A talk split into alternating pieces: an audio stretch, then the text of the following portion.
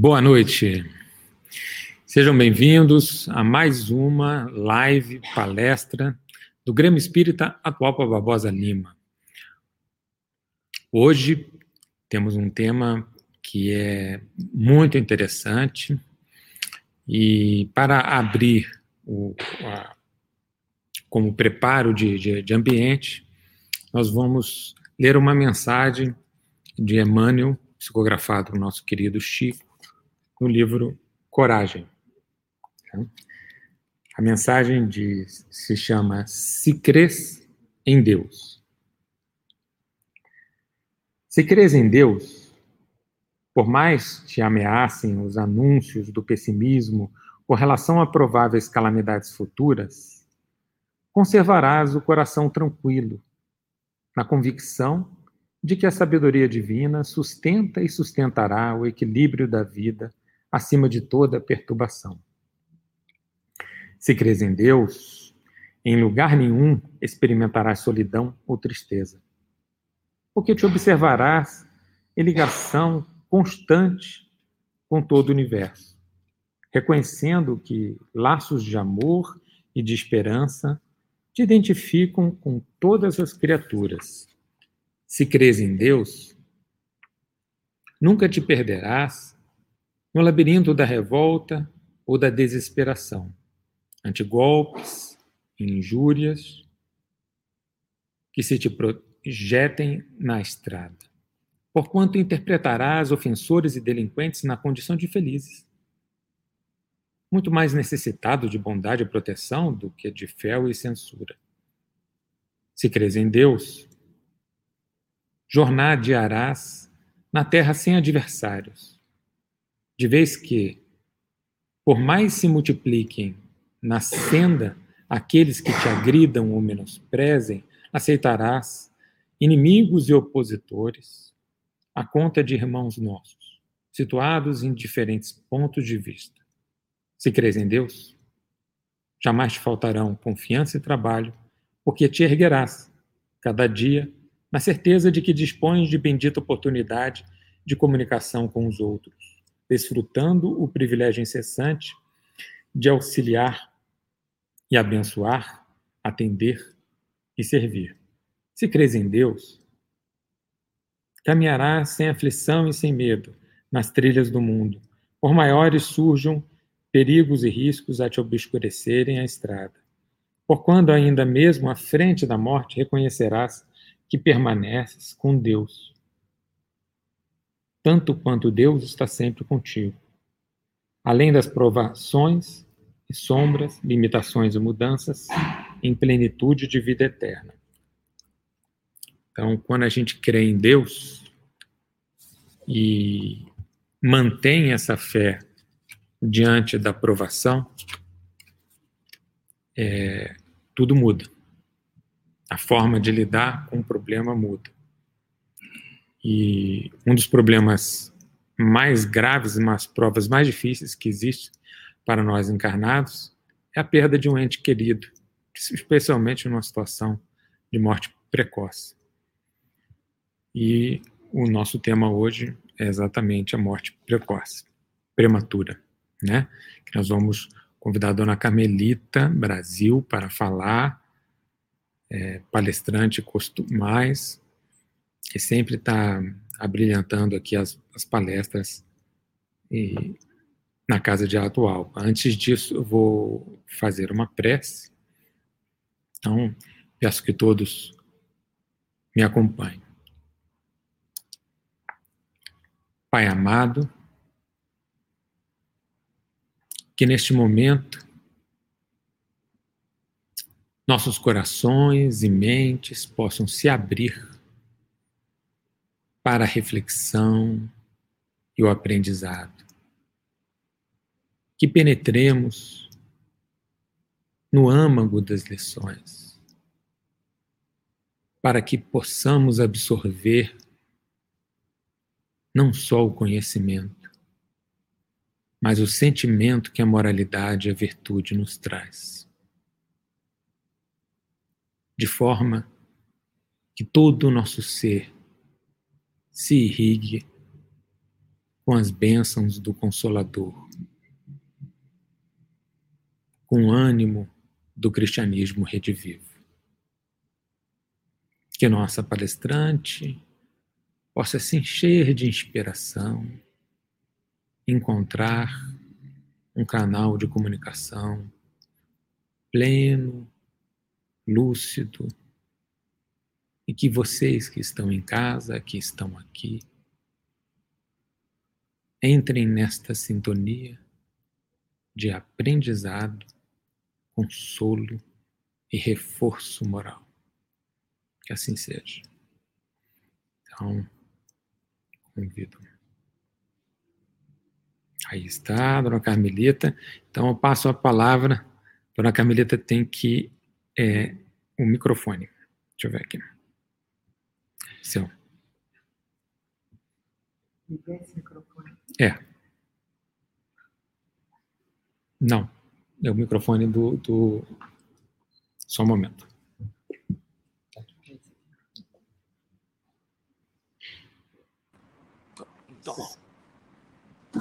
Queridos irmãos, muita paz em Jesus. Vamos aos poucos nos acostumando à confraternização, à sintonização, à distância. E ela é tão eficaz, tão benéfica quanto a presencial, não tenhamos dúvida. De forma que os nossos corações continuam unidos, a nossa fé se fortalece nessas reuniões virtuais, onde não só os encarnados, mas também os desencarnados participam. O tema de hoje está contido no Evangelho segundo o Espiritismo, capítulo 5, Bem-aventurados os aflitos. O capítulo 5, como sabemos todos nós, é o capítulo maior que tem mais textos do Evangelho segundo o Espiritismo. E vai buscar inspiração em uma das bem-aventuranças, uma das oito bem-aventuranças que constituem a abertura do Sermão do Monte. Aquele sermão no qual Jesus deixou para os discípulos mais chegados uma síntese perfeita da sua doutrina a começar exatamente pela abertura, quando em uma delas ele diz: Bem-aventurados os que sofrem, os aflitos, porque serão consolados. E no capítulo 5 do Evangelho segundo o Espiritismo, Bem-aventurados os aflitos, Kardec colaciona uma mensagem no item 21 de Sanson, um ex-membro da Sociedade Espírita de Paris, dirigida pelo próprio Allan Kardec. Nós temos alguns dados, embora poucos, a respeito desse espírito de Sanson. Em O Céu e o Inferno, sabemos nós que Kardec, na primeira parte, traz a doutrina nova revelada pelos espíritos que vem derrogar de maneira profunda e completa o antigo dogma do céu e do inferno. E na segunda parte, para confirmar essa revogação, Kardec traz mensagens de espíritos ligados à Sociedade Espírita de Paris, de Paris, como é o caso de Sanson, e de outros conhecidos, inclusive, na pátria francesa. Diz Kardec, na introdução da mensagem contida em O Céu e o Inferno, que Sanson foi um, um membro atuante da Sociedade Espírita de Paris. E como a revelação espírita ainda estava no seu alvorecer, muitos membros se preocupavam muito com o fenômeno da morte, querendo saber exatamente quais seriam os estágios pelos quais os desencarnantes passavam antes de chegar ao domínio completo do seu eu na pátria espiritual. Sanson era um deles. E antes de desencarnar, ele que teve uma doença insidiosa, com dores profundas, limitações várias. Kardec não menciona qual era a doença, escreveu uma carta para Kardec pedindo que o invocasse logo após a sua morte, para que ele pudesse trazer notícias do seu desencarno, como se processaria o fenômeno da morte.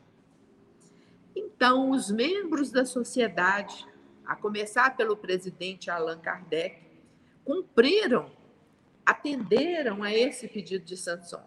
E antes que seu corpo fosse sepultado, embora o sepultamento de ordinário se faça em lugares frios em até 72 horas, 48 horas depois do desencarne de Sanson, ele ainda insepulto, foi feita uma reunião na Câmara Mortuária. Houve então o que na época era muito usual, a evocação, e Sanson então deu a mensagem que Kardec fez inserir logo no início da segunda parte do Céu e do Inferno, num catálogo que ele nominou de Espíritos Felizes. Nós vamos ter os espíritos sofredores, os espíritos suicidas, os criminosos, rebeldes. Mas Sansão está inserido logo no primeiro bloco, espíritos felizes. E Sansão, ao dar essa mensagem, diz que se encontrava bem, que não passou por nenhum processo doloroso quando de sua morte. Isso é muito importante porque Kardec havia indagado aos espíritos, conforme consta no livro dos espíritos, se morrer dói. E os espíritos disseram não. De ordinário, o homem sofre mesmo e no transcurso da sua existência corporal. E Sansão disse mais, que ele estava ainda extremamente enfraquecido, confirmando uma série de informações que nós vamos obter depois, segundo a psicografia de Francisco Cândido Xavier, na série André Luiz, que nos fala sobre o mundo espiritual. Vamos confirmar também as informações que Bozano traz em seus dois livros a respeito do fenômeno da morte. Ele diz que estava ainda tão debilitado, tão fraco, que ele chegava a tremer, mas que estava lúcido e entendia perfeitamente a sua nova situação, que era de espírito liberto, já sem a subjugação do corpo de carne. Então, Sanson deu essa mensagem e Kardec colocou no céu e inferno e deu também, isso aí mais de um ano depois, uma mensagem a respeito de mortes prematuras. Olha que a preocupação dele acerca do fenômeno da morte vai se prolongar no tempo. E com certeza, ao analisar o conteúdo dessa mensagem de Sanson, Kardec viu elementos preciosos para o estudo do fenômeno da morte prematura e muitos outros autores espíritas, dentre, o, dentre os quais nós destacamos Simonetti, também pensaram da mensagem de Sanson elementos primordiais para desenvolver esse tema, mortes prematuras. E eu cito aqui um artigo de Richard Simonetti contido no Reformador de 2009.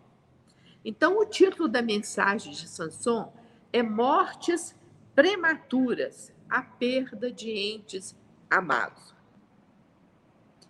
A primeira coisa que Sanson chama atenção para nós, encarnados e, portanto, ainda antolhados pelo, pela cortina da matéria, é que, de ordinário, o homem, quando perde uma pessoa amada, um ente familiar, um amigo querido, ele acha que aquilo é uma, uma, uma tristeza muito grande, uma dor sem limite. Mas quando essa pessoa que parte é um filho, essa dor se potencializa, redobra muitas vezes. E quando esse filho é ainda criança, Parece que a dor é mais profunda. Porque nós costumamos entender, como diz Sanson no início da mensagem, que aquele ser que parte em tenra idade deixa de viver e de experimentar o que a vida material lhe pode oferecer. E isso, segundo o homem profano, é uma perda.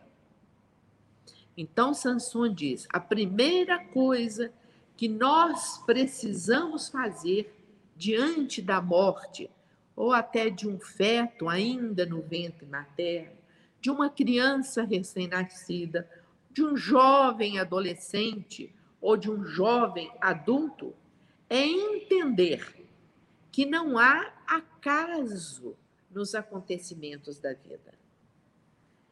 E esses acontecimentos, essas mortes prematuras, seja de um bebê recém-nascido ou de um jovem, todas elas têm a sua razão de ser.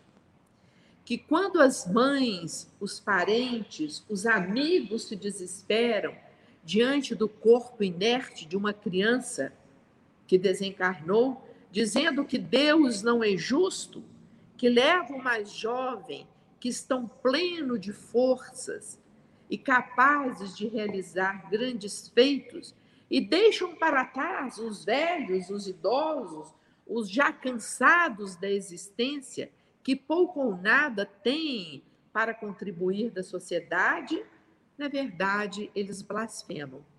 Nós não temos condição de saber, em primeiro lugar, como seria o desenrolar da vida desse ser que parte para nós precocemente. Daí o título que o próprio Sanson, apesar de todos os esclarecimentos que ele traz em sua preciosa mensagem, chama de prematura.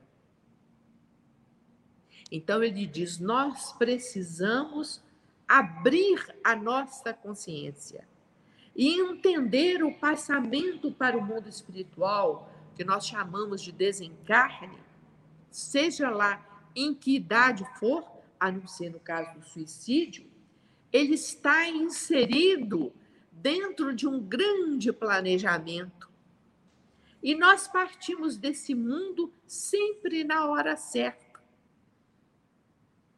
Dependendo do projeto que nós mesmos cooperamos para fazer nessa vida. Na pergunta 257 do Livro dos Espíritos, Kardec nos indaga: antes de uma nova existência corporal, quando estamos ainda na erraticidade, termo utilizado por Kardec para designar o mundo espiritual, quando estamos lá antes de uma nova existência corporal, tem o espírito consciência do que lhe sucederá em sua pró próxima existência? Os espíritos responderam: sim, ele mesmo escolhe o gênero de provas porque há de passar.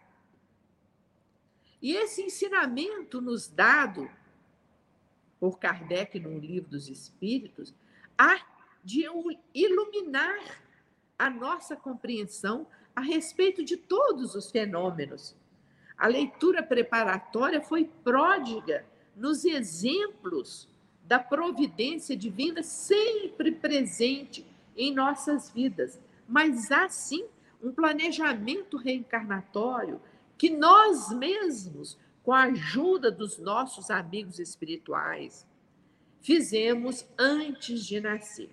Então, Sansão nos adverte: o homem profano diz que isso é uma injustiça divina, ceifar a vida de uma criança, de um jovem, de um nascituro. Mas para o espírita, a resposta diante de fatos dessa natureza há de ser diferente. E por que desencarnam crianças ainda muito terras? Vamos examinar os abortos espontâneos, a começar por eles. Por que casais ou mulheres que desejam ardentemente a maternidade, se programam para receber filhos, não conseguem concebê-los. Muitas vezes a mulher chega a engravidar e esse aborto acontece de forma natural. Por que isso? Então, a doutrina espírita, conforme o programa muito mantido aqui na casa de Atual, a doutrina espírita explica, vem em nosso socorro e nos diz: duas ou dois são os fundamentos pelos quais acontecem o aborto espontâneo. Em primeiro lugar, nós vamos entender que de ordinário essa mulher que quer ter filhos, anseia pela prole e não o consegue, ela está em um processo grave de restauração do seu centro genésico.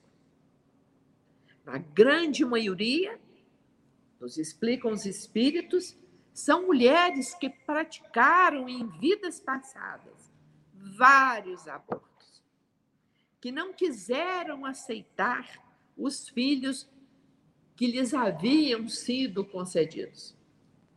E por isso mesmo acabam por lesar seu centro reprodutor. Então, não tem mesmo, muitas delas, condições de gerar um filho, de serem mães.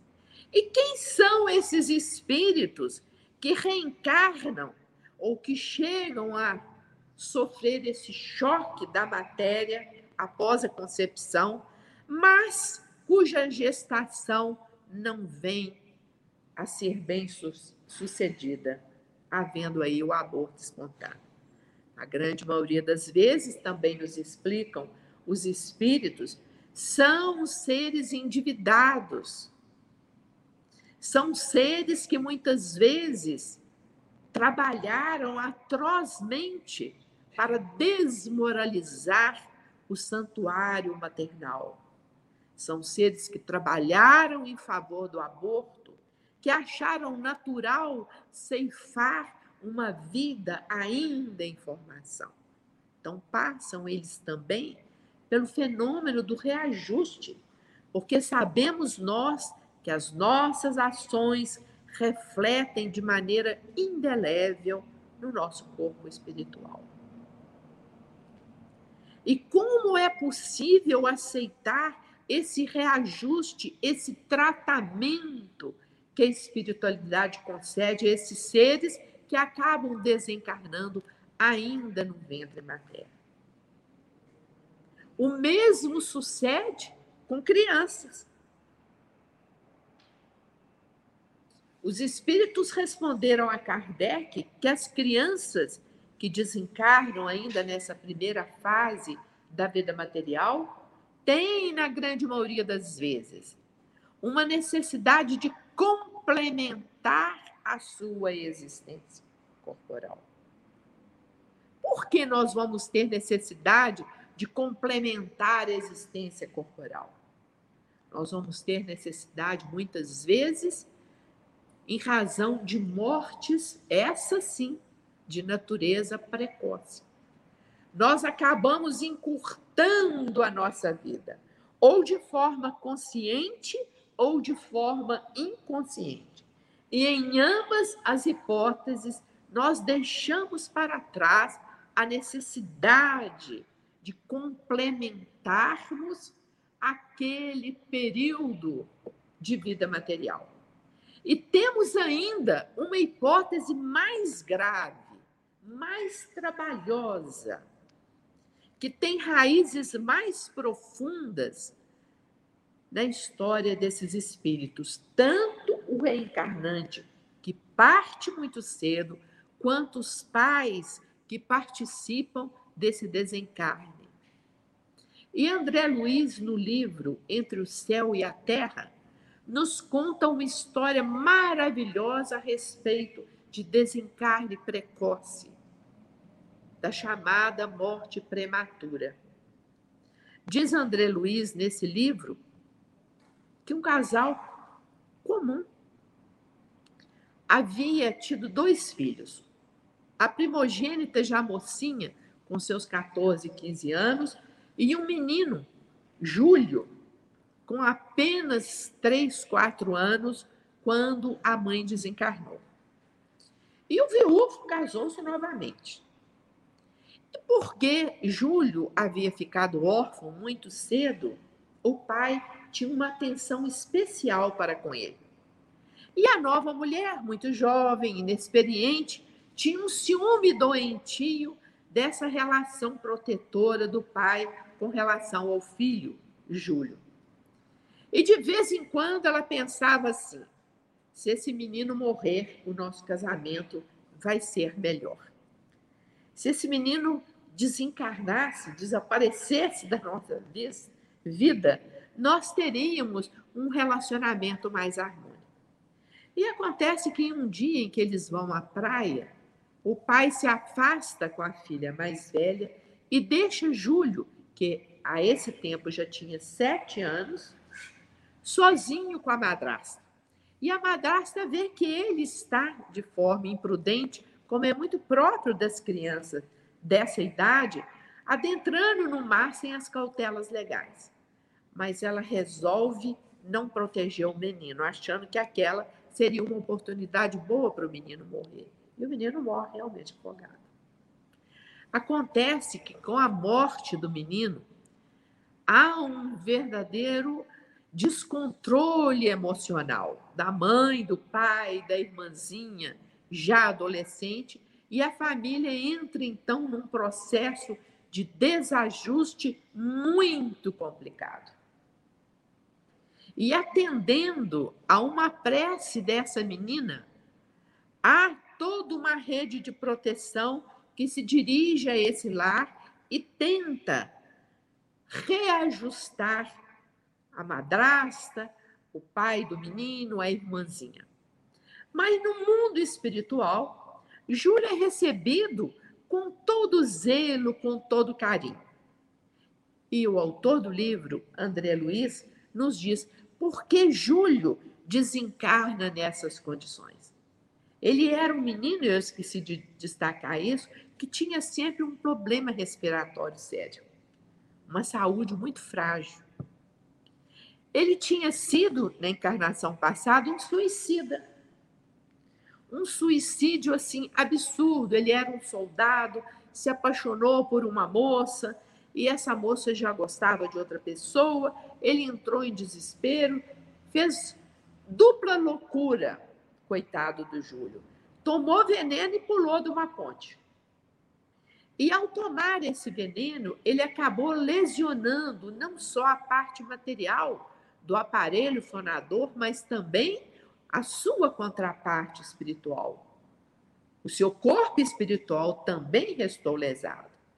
E aí nós vamos ver inúmeras obras espíritas dados significativos a respeito dessas reencarnações dolorosas, dessas doenças congênitas que realmente servem como verdadeiros filtros é a expressão contida no livro Entre a Terra e o Céu. Verdadeiros filtros para aqueles, que aqueles miasmas possam realmente ser eliminados. E mais, para que o choque com a matéria possa ajudar a recompor os órgãos, os aparelhos lesados do corpo espiritual. E é o que aconteceu com Júlio. Acontece que não foi ainda perfeita a cura. Não foi ainda perfeita a cura. Ele precisaria de voltar novamente e passar de novo pelo choque com a matéria no processo de reencarne, a fim de que seu equilíbrio pudesse retornar a um estado ideal e útil. E o que, que acontece? A madrasta que deixara o enteado entrar no mar de forma inadequada, o que ocasionou o seu afogamento, engravida e vem de novo um menino. E eles resolvem colocar o mesmo nome do menino que havia desencarnado, Júlio. E é ele, é o mesmo espírito que retorna. Mas retorna ainda com sequelas do suicídio. dificuldade de respiração, pulmão deficiente, é, exigindo dos pais uma série de cuidados. E esse segundo menino desencarna novamente aos três anos de idade. E agora sim, quando ele chega ao mundo espiritual, novamente recebido com todo amor, com todo zelo pelos amigos espirituais que nos assistem sempre no momento da morte logo após, aí ele está integralmente curado. Olha como o processo dessas duas reencarnações aparentemente desimportantes, que veio causar profundos, é, profundas dores e transtornos nos agentes que dela participaram, é, na verdade, um remédio potente e eficaz para o equilíbrio do espírito. E aí ele traça quem é a mãe naquele processo anterior do suicídio, quem era o pai no processo anterior. Vale a pena reler o livro Entre o Céu e a Terra para entender de maneira bem clara e bem é, serena o desencarne de crianças como remédio, como diz André Luiz, amargo, mas eficaz para curar o corpo espiritual daqueles que às vezes apresentam lesões gravíssimas. Ricardo de Bernardi, que é um médico, não é, do sul do país, espírita, que faz inclusive tratamento através de regressão de memória, nos traz em seu livro Amor, Sexo e Casamento, na segunda parte desse livro, um caso interessantíssimo de uma conhecida dele, acontecido na Itália. E ele dá o um nome e os pormenores, embora não identifique com precisão os personagens reais dessa história que ocorreu há relativamente 30 anos na Itália. Uma moça ainda muito jovem, 41 anos, já divorciada, fica grávida. Ela havia se casado novamente. E tinha do primeiro casamento dois filhos, já adultos, 18, 19 anos. E logo nos primeiros testes que se faz, essa criança que ela havia concebido era anencéfala. E o médico, aqui também, como aconteceu como acontece de ordinário no Brasil, o médico indicou o aborto, entendendo que não havia condição de viabilidade desse feto. E ela, que era espírita, participava ativamente de um grupo de espírita em uma cidade italiana que ele nomeia, dá o nome do grupo espírita, não aceita fazer o aborto. Leva a gravidez até o fim. E a criança morre dois ou três minutos depois de nascer. E passado um ano, mais ou menos, ela recebe uma mensagem nesse grupo da própria menina, era uma menina, dizendo a ela que aquele foi o tratamento que ela precisava para recompor o seu corpo espiritual.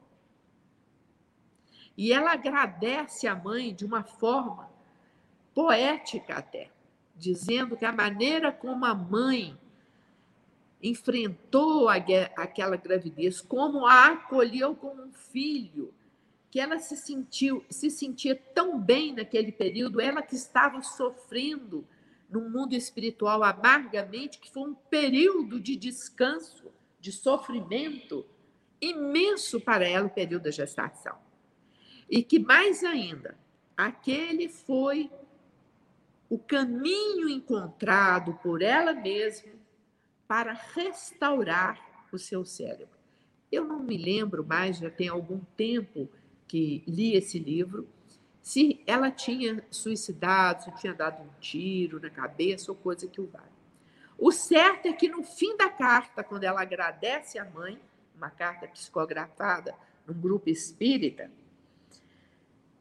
ela diz: Agora, mamãe, eu vou voltar e vou voltar perfeita. E ela volta a engravidar e nasce uma menina perfeitinha.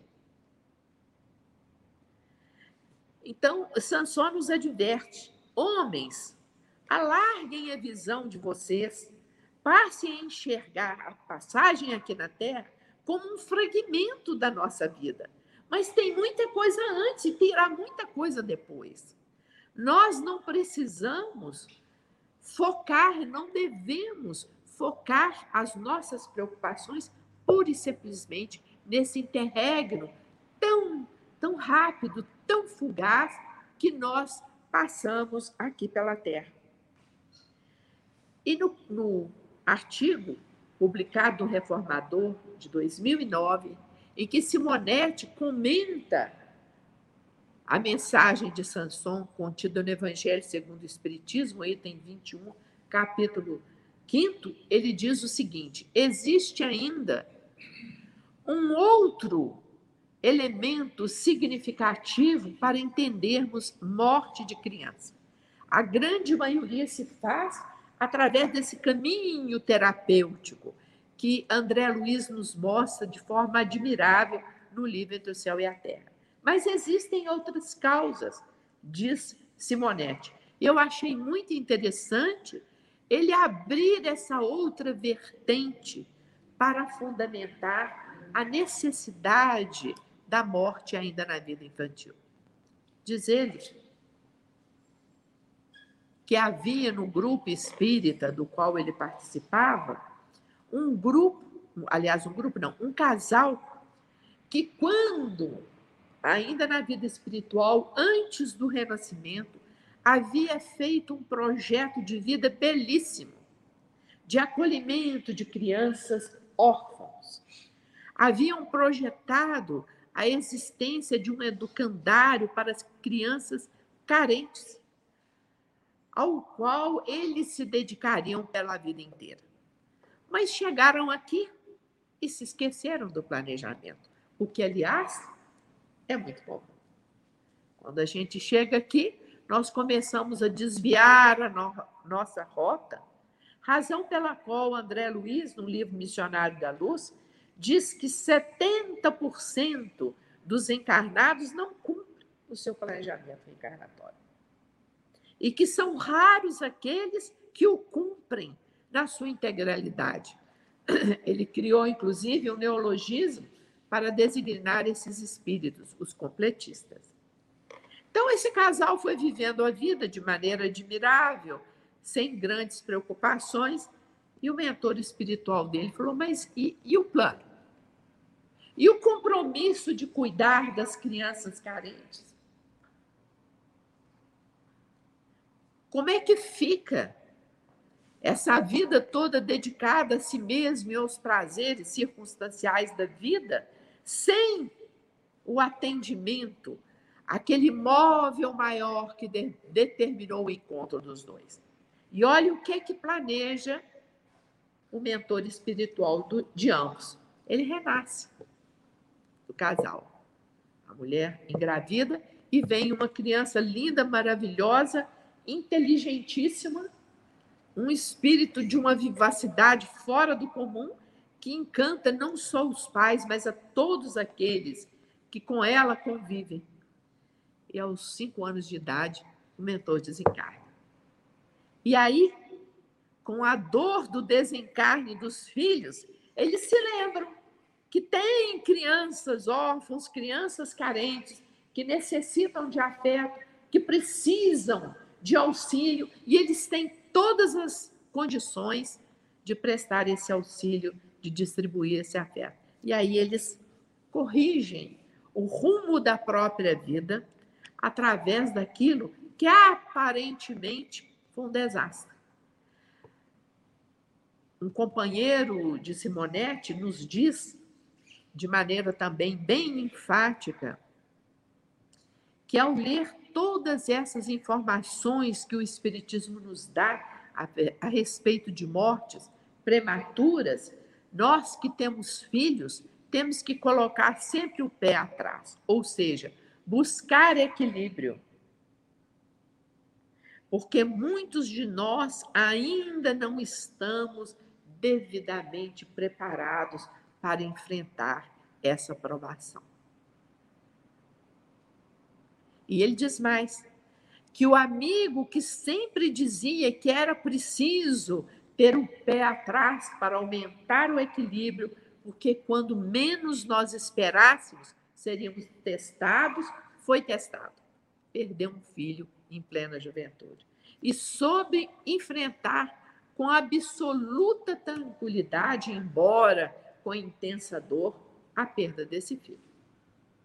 E Newton Boechat, em um livro chamado Espinhos da Insatisfação, nos conta o caso de Dona Esmeralda Bittencourt, uma espírita que morava no Rio de Janeiro, que era grande amiga de Chico Xavier. Dona Esmeralda perdeu cinco, os cinco filhos dela, todos antes de completar 30 anos. Então, em uma carta, embora é, dolorida, mas escrita com uma compreensão da doutrina espírita invejável, ela diz ao Chico Xavier: Chico, eu tenho certeza que estou passando por um resgate doloroso. Eu não sei se Chico já havia dito a ela em alguma oportunidade que ela passaria, porque não morreram cinco juntos. Morreu um, depois morreu outro, é igual a história de Jó, morreu outro. E Chico depois recebe informações que Newton Boechat coloca no livro Espinhos das Insatisfações. Quem foi Dona Esmeralda Bittencourt? Esmeralda Bittencourt foi a duquesa de Nenur, a confidente da grande Catarina, que praticamente governava a França no lugar do seu filho Carlos IX, e que queria, por toda maneira, expurgar da França os protestantes. Então, a duquesa de Nenur, agora na última existência, Esmeralda Bittencourt, sugeriu à rainha Catarina: vamos matar os, os protestantes? E a rainha aceitou, vamos. E foi então a dolorosa passagem para a humanidade toda, o 24 de agosto de 1572, a noite de São Bartolomeu, em que se passou a fio de navalha todos os protestantes que residiam em Paris. E quem passou a fio de navalha? Os filhos de Esmeralda Bittencourt foram aqueles que capitanearam a, a ofensiva, que criaram o batalhão, que lideraram esse movimento de assassinato em massa no dia do casamento da filha da rainha. Então, meus irmãos, muitas das vezes as provações vêm e só vêm quando o espírito está de fato preparado para enfrentá-las. Porque as provações significam resgate e crescimento, não vem para o nosso desespero. Findo essas ponderações que o espírito de Sanson traz no Evangelho e Simonete traz no Reformador de 2009, nós vamos passar a conceituar morte prematura de uma maneira completamente diferente. Porque tudo quanto nós falamos aqui não é morte prematura. Já vimos que não é. São, mor são mortes em idade pequena, morte de crianças, morte de fetos, morte de jovens, mas não são prematuras. Estava realmente no planejamento reencarnatório, nesses vários exemplos que nós citamos aqui, a morte desses fetos, dessas crianças e desses jovens. O que, que nós poderíamos então conceituar como mortes prematuras? Mortes prematuras, essas sim, dolorosíssimas, são aquelas que acontecem antes do tempo previsto para o nosso desencarne. Então, nascemos todos com um influxo vital que nos levará até uma certa idade 20, 50, 90 anos.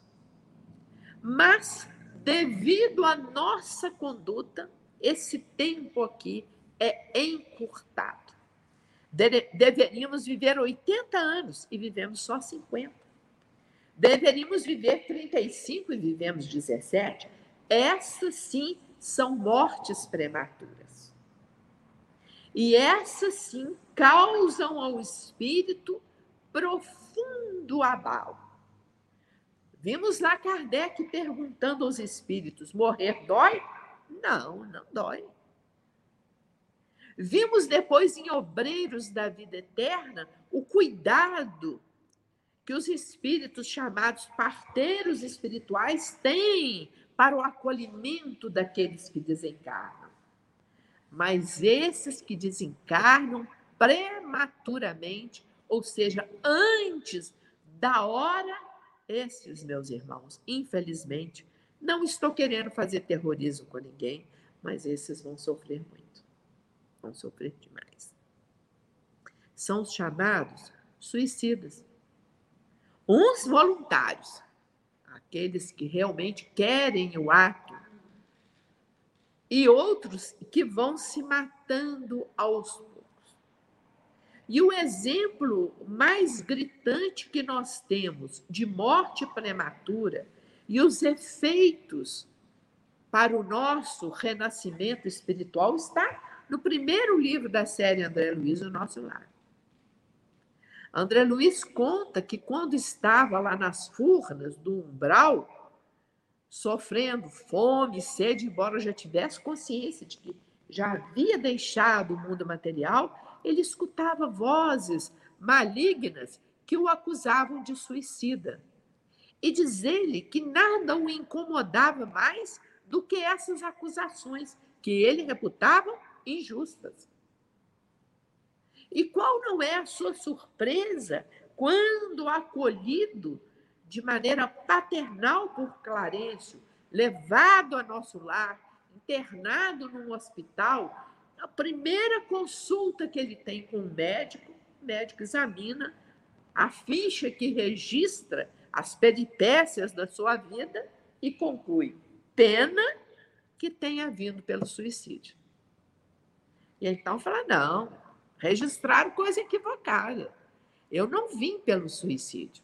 Eu sofri um câncer intestinal. Eu fui internado, sofri várias cirurgias. Eu lutei o quanto pude para manter a minha vida. Isso aí está errado. E o médico, com a calma própria dos espíritos já evoluídos, diz: é verdade. Você teve o câncer intestinal, você se internou e tudo. Mas não estava no seu planejamento reencarnatória, aquela oclusão intestinal, não. Ela nasceu das suas leviandades na juventude, agravadas durante a vida toda, porque ele desencarnou com 44 anos, né? ainda muito jovem, agravadas pelo seu mau humor, pelo seu mau gênio, que conseguia acolher dos ambientes por onde você passava as piores vibrações você, com seu mau humor, a sua incapacidade de compreender os outros, gerou o seu câncer. Suicida, sim. E aí justifica por que razão ele teria perambulado pelo umbral sofrendo é, tormentos inenarráveis, como ele mesmo diz, durante longos oito anos. Quem quiser reler Ivone Pereira, nos narrando de forma pormenorizada o que sucede com os espíritas suicidas, deve voltar a ler Memórias de um Suicida. E no fim do livro, para nos deixar preocupados, Camilo Castelo Branco, que é o autor inspirador do livro, ela não era psicógrafa, o sistema dela mediúnico de captação das mensagens e dos livros que ela deixou para nós era outro, ela se desdobrava, ia ao mundo espiritual e a ela, através do registro universal, eram mostradas as imagens. Ela nos diz que o que está narrado no livro são os suicidas que têm proteção. Não são aqueles suicidas que sofreram horrores, que esses ainda a humanidade não estaria pronta para ser informada desse sofrimento. O que está ali é ainda dos espíritos que têm a proteção espiritual. E olha que não é em qualquer momento da nossa vida que nós é, podemos ler com calma e serenidade o que Ivone Pereira deixa registrado em Memórias do Suicídio. Então, o que nós temos que nos preocupar mesmo é com a morte prematura, ou seja, aquela que nós ocasionamos encurtando o nosso tempo aqui na Terra, julgando fora as oportunidades que a vida nos oferece para crescer e evoluir. Com esse esse tipo de morte é que nós precisamos. E no número 12, primeira parte do livro Leis de Amor de Emmanuel, também psicografia de Chico Xavier, se faz ao espírito Emmanuel a seguinte pergunta: A mente humana pode causar doenças no organismo? Tá lá. Com essa simplicidade que nós estamos repetindo, quase ipsis literis. A mente humana pode causar doença no, organismo? Olha o que, que Emmanuel responde, nos advertindo. A mente humana causa mais doenças em nosso organismo que todos os vírus e bactérias existentes no planeta. A mente humana. É por isso que o médico do hospital que acolheu André Luiz fala: na verdade, o câncer vai buscar a sua origem primeiro lá na juventude, nos desregramentos que você se entregou de forma assodada, mas, sobretudo, pelo seu mau gênio, pelo seu temperamento. Quer dizer, a raiva, o ódio. E nós vamos encontrar isso, meus queridos irmãos, de forma disseminada e muito presente praticamente em todas as obras espíritas atualmente. O que que ocasiona o medo? A lição de abertura nós nem precisávamos da palestra, foi perfeita. O que que o medo causa no espírito? A raiva.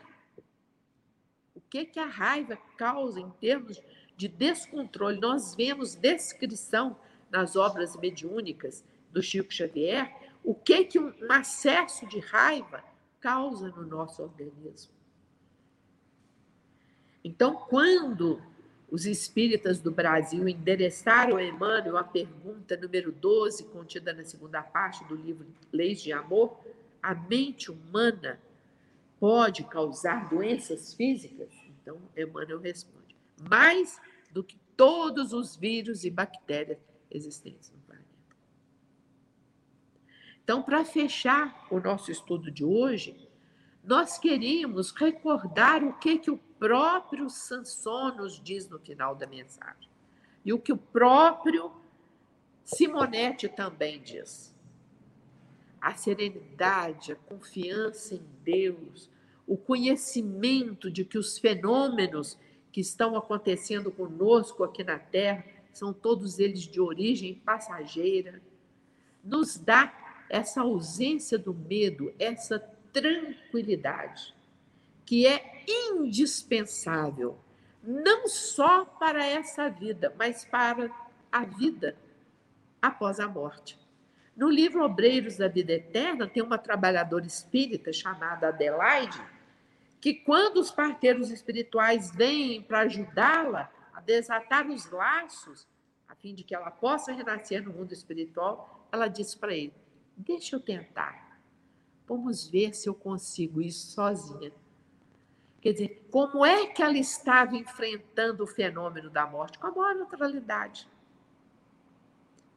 É por isso que o Sanson pede na Sociedade Espírita de Paris: me evoque, eu quero dizer para vocês como é o fenômeno da morte. O renascimento na pátria espiritual é, na verdade, a nossa casa, a, a volta à casa verdadeira.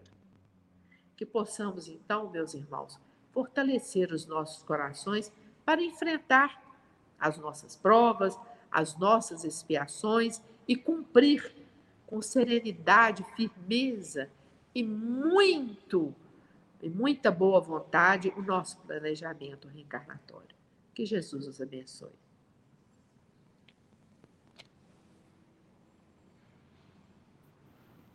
Obrigado, obrigado, Ana Carmelita. Palavras muito esclarecedoras e consoladoras. Vamos, vamos então passar para, para os, os recados finais e a prece, mas antes eu gostaria de, de complementar algo dentro desse tema que a doutora Carmelita tão bem apresentou a gente.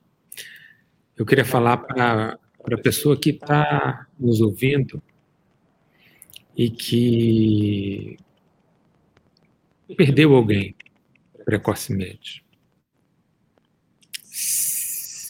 Entenda que a fé é, modifica muito as consequências do processo. A possibilidade de reencontro é uma esperança que tem que ser muito cultivada. O Espiritismo nos possibilita isso, e as cartas consoladoras que médios diversos, especialmente o Chico, deixou de, de crianças que vieram dizer: Mamãe, mamãe, mamãe, eu estou vivo.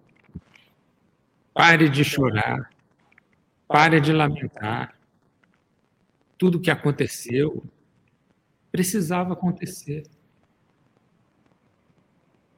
E eu estou vivo aqui te esperando. O mundo espiritual é a nossa casa real. Que nós possamos ter a, consciência de não não ficar revoltados diante dos desígnios de Deus para que não perturbe, inclusive, a alma que está lá. E que tenhamos consciência para que não sejamos nós agentes de nossa própria morte prematura. Para que nós tenhamos responsabilidades frente à nossa saúde física, mental e espiritual. Agradeço muito, dona Camelita. Muito obrigado, doutor Gabriel. Eu vou agora, então, passar para alguns recados finais.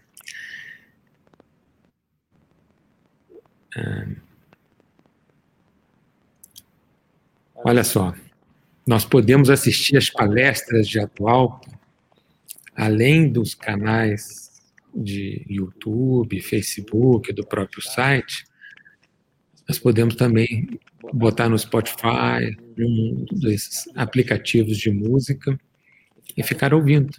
Nós temos aí uma biblioteca fantástica de palestras. É caminhar, é a gente no trânsito. Né?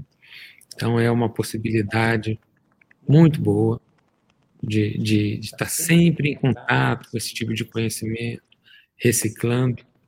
Né? Quero convidar a todos para a próxima palestra. Opa. É, chama Necessidade de Calma. O Ricardo Honório acontecerá agora dia 11 de fevereiro, quinta-feira, 20 horas, aqui no Salão do Crime Espírita Atualpa, que fica na, na 610 Sul. Hoje temos aqui ah, pessoas que, que também presentes no nosso, no nosso auditório. Então, é interessante que você sente tanto a energia né, da, da, dos presentes, essa, essa comunhão fraterna, essa troca de olhares, que é realmente insubstituível. Né? É, agradecemos a Deus a inspiração dada à nossa palestrante e todo esse ambiente de harmonia da Casa da, da Atual. Ela que é nosso centro de forças, a nossa comunidade, a nos fortalecer cada vez mais na prática do bem. Que assim seja. Agradeço a presença de todos. Encerro então mais uma live palestra. Obrigado.